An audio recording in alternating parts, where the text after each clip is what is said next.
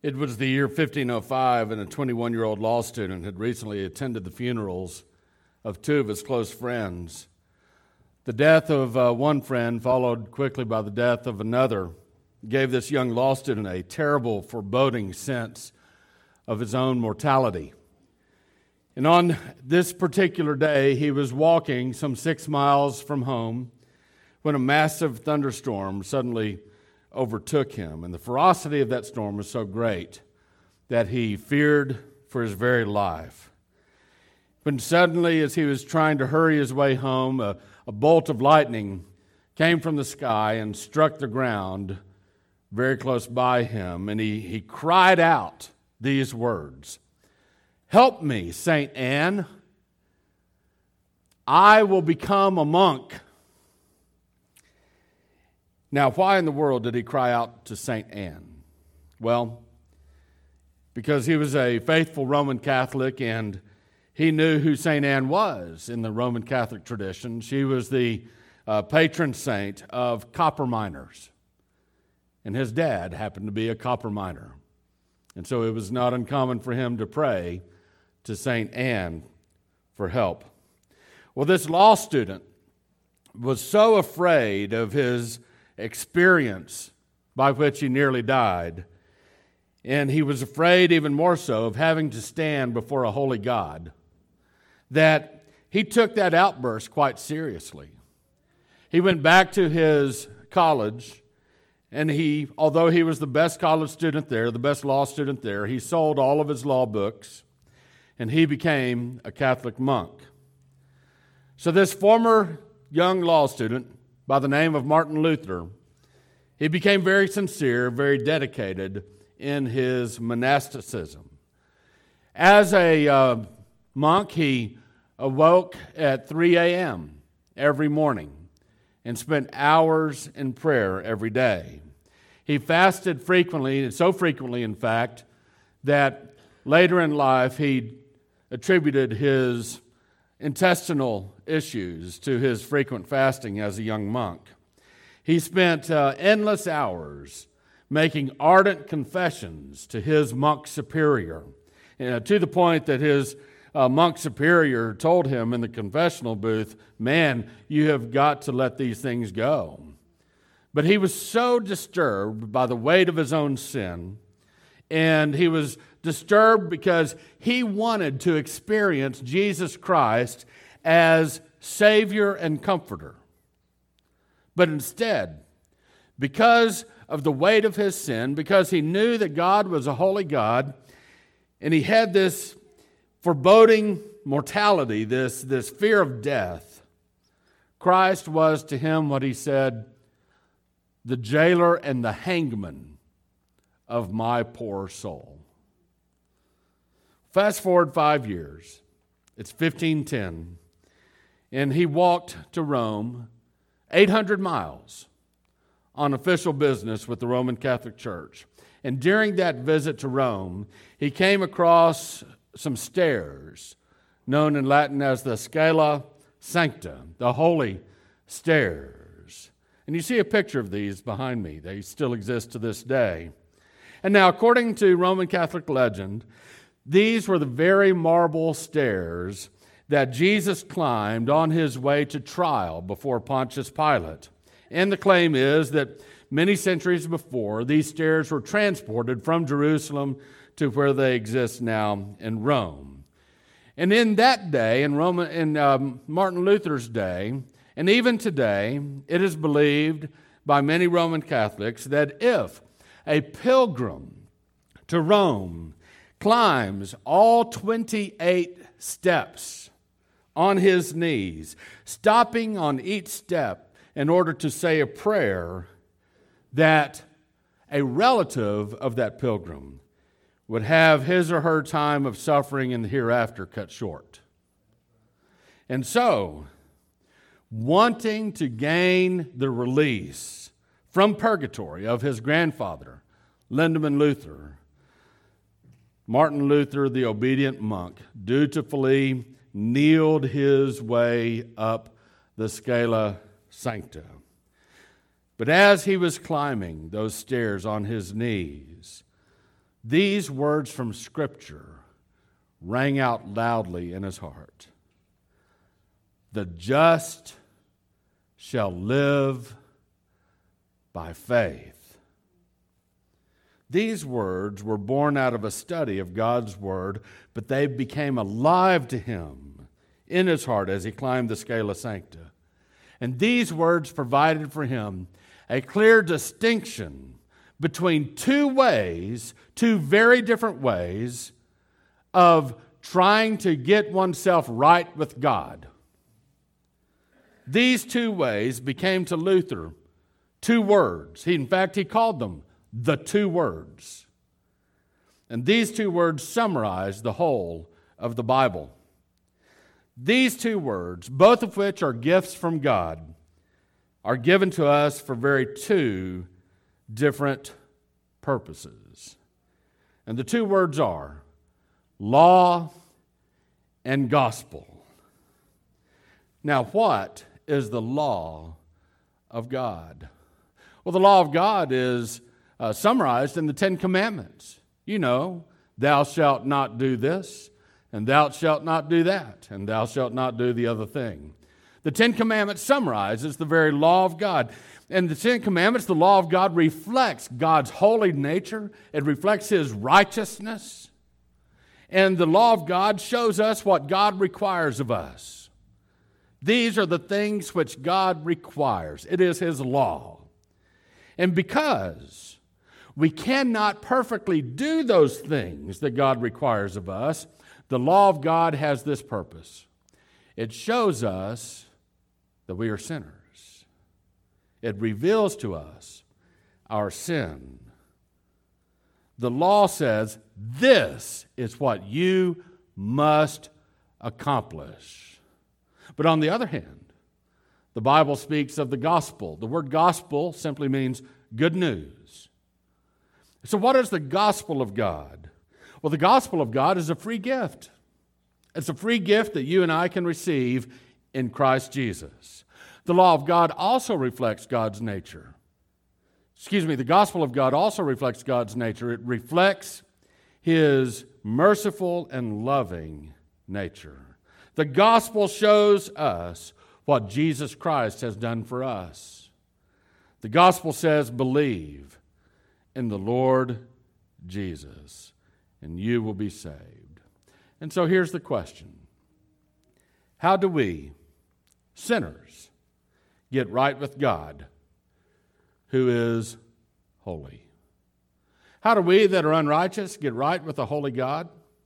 How do we, the ones who should be the recipients of God's wrath, instead receive God's mercy? Well, it is one of these two options. It is either the law, and if we are to strive to be right with God through the law, we might use certain words like we, we surrender to God, we yield to God, we submit ourselves to God, we commit ourselves to God. These are the things that we must do if we are to try to relate to God through the law. On the other hand, if we are to relate to God through the gospel, through the good news, we might use different words. We might say that we believe in the Lord Jesus Christ. We trust in the Lord Jesus Christ. We receive what Jesus Christ has done. We could even say that we rest in what Jesus Christ has done. Now, God requires both of these. God requires us to be obedient to His law, and God requires us to receive the gospel. You see, both the law and the gospel are good because they reflect God's nature. They're both essential in that God requires them of us. They both reflect God's nature. But there is a fundamental difference between the list of the commands at the bottom and the list of commands at the top. The focus of the law is on you. You must surrender. You must yield. You must submit. You must commit. And to be fair, to be uh, honest with what Scripture says, Scripture requires all of those things of us. But I want you to notice that the focus of the gospel is on God. It is God in whom we believe and we trust and we receive and we rest. You see, only one of these two options, if you are not yet a believer, can make you right with God. So let's see what might happen if you try to get right with God by keeping the law, by trying to uphold His standards as revealed in the law. Look at everything you must do. You must surrender. You must yield. You must submit. You must commit. And we might even simply say, You must obey.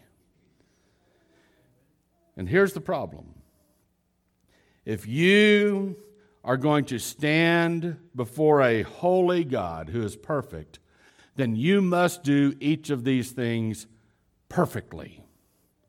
Your surrender must be perfect. Your yielding must be perfect. Your submission must be perfect. And your, commit, your commitment must be perfect.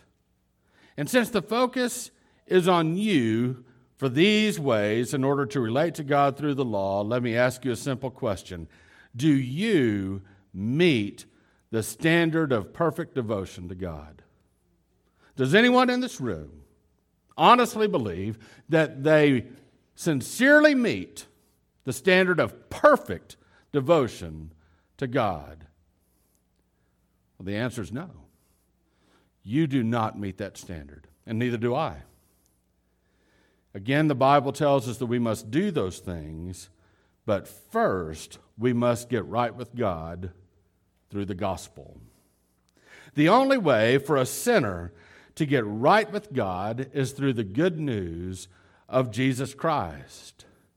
You see, you can believe in what God did through Jesus Christ. You can trust what God did through Christ and that it is enough. You can receive into your life what God did through Christ. And you can rest in what God did through Christ. You see, the issue is simply this it's not how much faith you have, it's not how perfect your faith is, but it's rather who your faith is in. Even if your faith is a little, even if your faith is imperfect, it is enough. Why? You see, when you're small, imperfect, sometimes doubting, sometimes wandering faith, when that faith is in Christ, it is enough because Jesus is the one who kept God's law. He kept God's law for our sake. Jesus is the one who kept God's law perfectly. He kept God's law entirely. He kept God's law exactly. He kept God's law in a way that you and I cannot keep God's law. And as a result, as a result, the righteousness of Jesus Christ, when we have faith in him, when we believe in the good news of the gospel, his righteousness is credited to our account. How? By faith. Faith in what? In the gospel, in the story, in the good news of what Jesus has done. And as Martin Luther discovered in his heart, it can become true of you the just shall live by faith. Does anyone here have a faith that is imperfect? Every single one of us that has faith has to admit that it is imperfect. But your faith does not have to be perfect. And here's why your salvation is not based on the perfection of your faith. A little faith in the right person is enough. An imperfect faith in a perfect person is enough a faulty faith in a sinless Savior is enough. A weak faith in a mighty Lord, it is enough. You see, the foundation or the ground of your faith is in the righteousness of Jesus Christ. Not in the strength of your faith, but it is in the righteousness of Jesus Christ. And it is enough. I want you to turn in your Bible to the Gospel of Matthew, chapter 19. We're going to read a brief story. It's a story that we sometimes misunderstand because we think it's a story about money. And it's not a story about money, it's the story of the rich young ruler. And the story of the rich young ruler is not a story about how rich he was. It's not that much of a story about money at all. Money was the issue, money was his hang up. But his hang up could have been relationships. His hang up could have been bad habits. His hang up, hang could have been anything. His happened to be money. But the real issue at hand is this distinction between the law and the gospel. In Matthew chapter 19, verse 16, here's what we read And behold, someone came to him and said, Teacher, what good thing shall I do that I may have eternal life? And Jesus said to him, Why are you asking me about what is good? There is only one who is good. But if you wish to enter into life, keep the commandments. Then he said to him, Which ones? And Jesus said, You shall not murder. You shall not commit adultery. You shall not steal. You shall not bear false witness. Honor your father and mother. You shall love your neighbor as yourself. The young man said to him, All these things I have kept. What am I still lacking? Jesus said to him, If you wish to be complete, go and sell your possessions and give to the poor, and you will have treasure in heaven and come, follow me.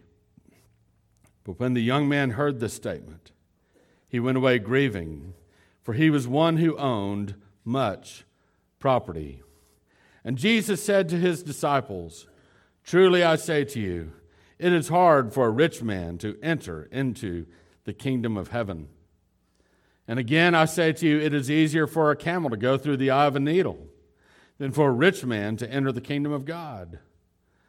And when the disciples heard this, they were very astonished, and they said, Then who can be saved? And looking at them, Jesus said to them, With people, this is impossible, but with God, all things are possible. Then Peter answered and said to him, Behold, we have left everything and followed you. What then will there be for us? And Jesus said to them, Truly I say to you, that you who have followed me, in the regeneration, when the Son of Man will sit on his glorious throne, you shall sit upon twelve thrones, judging the twelve tribes of Israel. And everyone who has left houses, or brothers, or sisters, or father, or mother, or children, or farms, for my name's sake, will receive 100 times as much and will inherit eternal life. But many who are first will be last, and the last first. This story is not about money. It's not about the man's wealth. This is a story about law and gospel. Let me ask you a question now that we've read this story. Did Jesus give the rich young ruler the law, or did he give the rich young ruler the gospel? The answer might surprise you. Look at the first two verses of this story again. In verses 16 and 17, we read, And behold, someone came to him and said, Teacher, what good thing shall I do that I may have eternal life? And he said to him, Why are you asking me about what is good? There's only one who is good, but if you wish to enter into life, keep the commandments. Jesus did not give the man the gospel. Jesus did not tell the man what God was about to do through him. Jesus gave the man the law. He said, This is what you must do. You might wonder, well, why? I mean, why didn't Jesus give the man the gospel?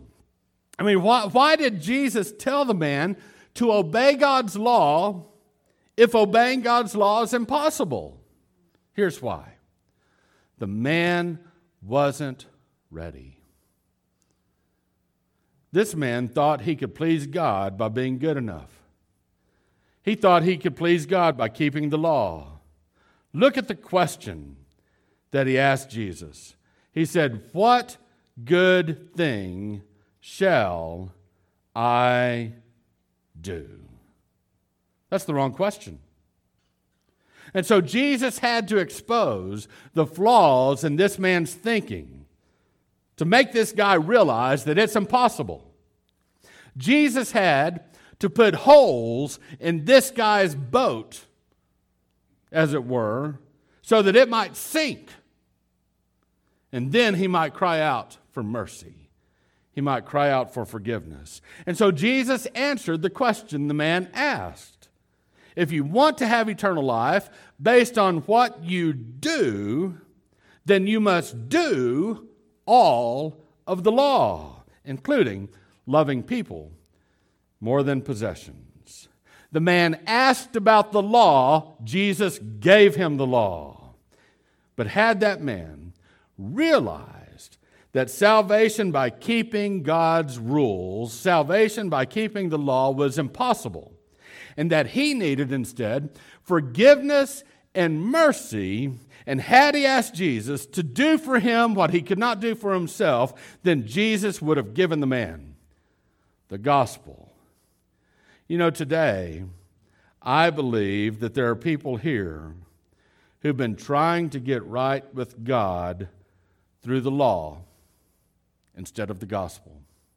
They've been trying to please God by being good enough, when in reality, you're not good enough. Maybe you've been worried about having to stand before God someday. Maybe you've been worried that Jesus might say to you, Why do you call me Lord and do not do what I say? Maybe you've been worried that on the day of judgment, Jesus might say to you, Get away from me. I never knew you. Maybe you wonder, Am I obeying God enough? Am I yielding to God enough? Do I surrender to God enough? I mean, what if I'm like this rich young ruler? What if I'm deceived? What if my faith is false? Listen, if you're asking those questions, then you're thinking on the basis of the law, not the gospel. Your focus is on you. Am I good enough? Have I done enough? Am I obedient enough? Do I yield enough? The focus is entirely on you. And I have to tell you that the only person that Jesus will ever say, Get away from me, I never knew you, is the person who refuses to believe in him. If you have been striving through your own efforts, through your own righteousness, through your own religiousness to become right with God, Jesus does not know you. When it comes to law and gospel, you can only choose one. There's only one of the two that you can strive to get right before God. You have to choose one of the two in order to be right with God, in order to be forgiven of your sins, in order to have eternal life. And the question for you today is simply this which one are you going to choose? The law of God says, do this, and you can get right with God. But the gospel shouts, It is done. Which one will you choose? The path where you have to do, or will you trust in what Christ has done?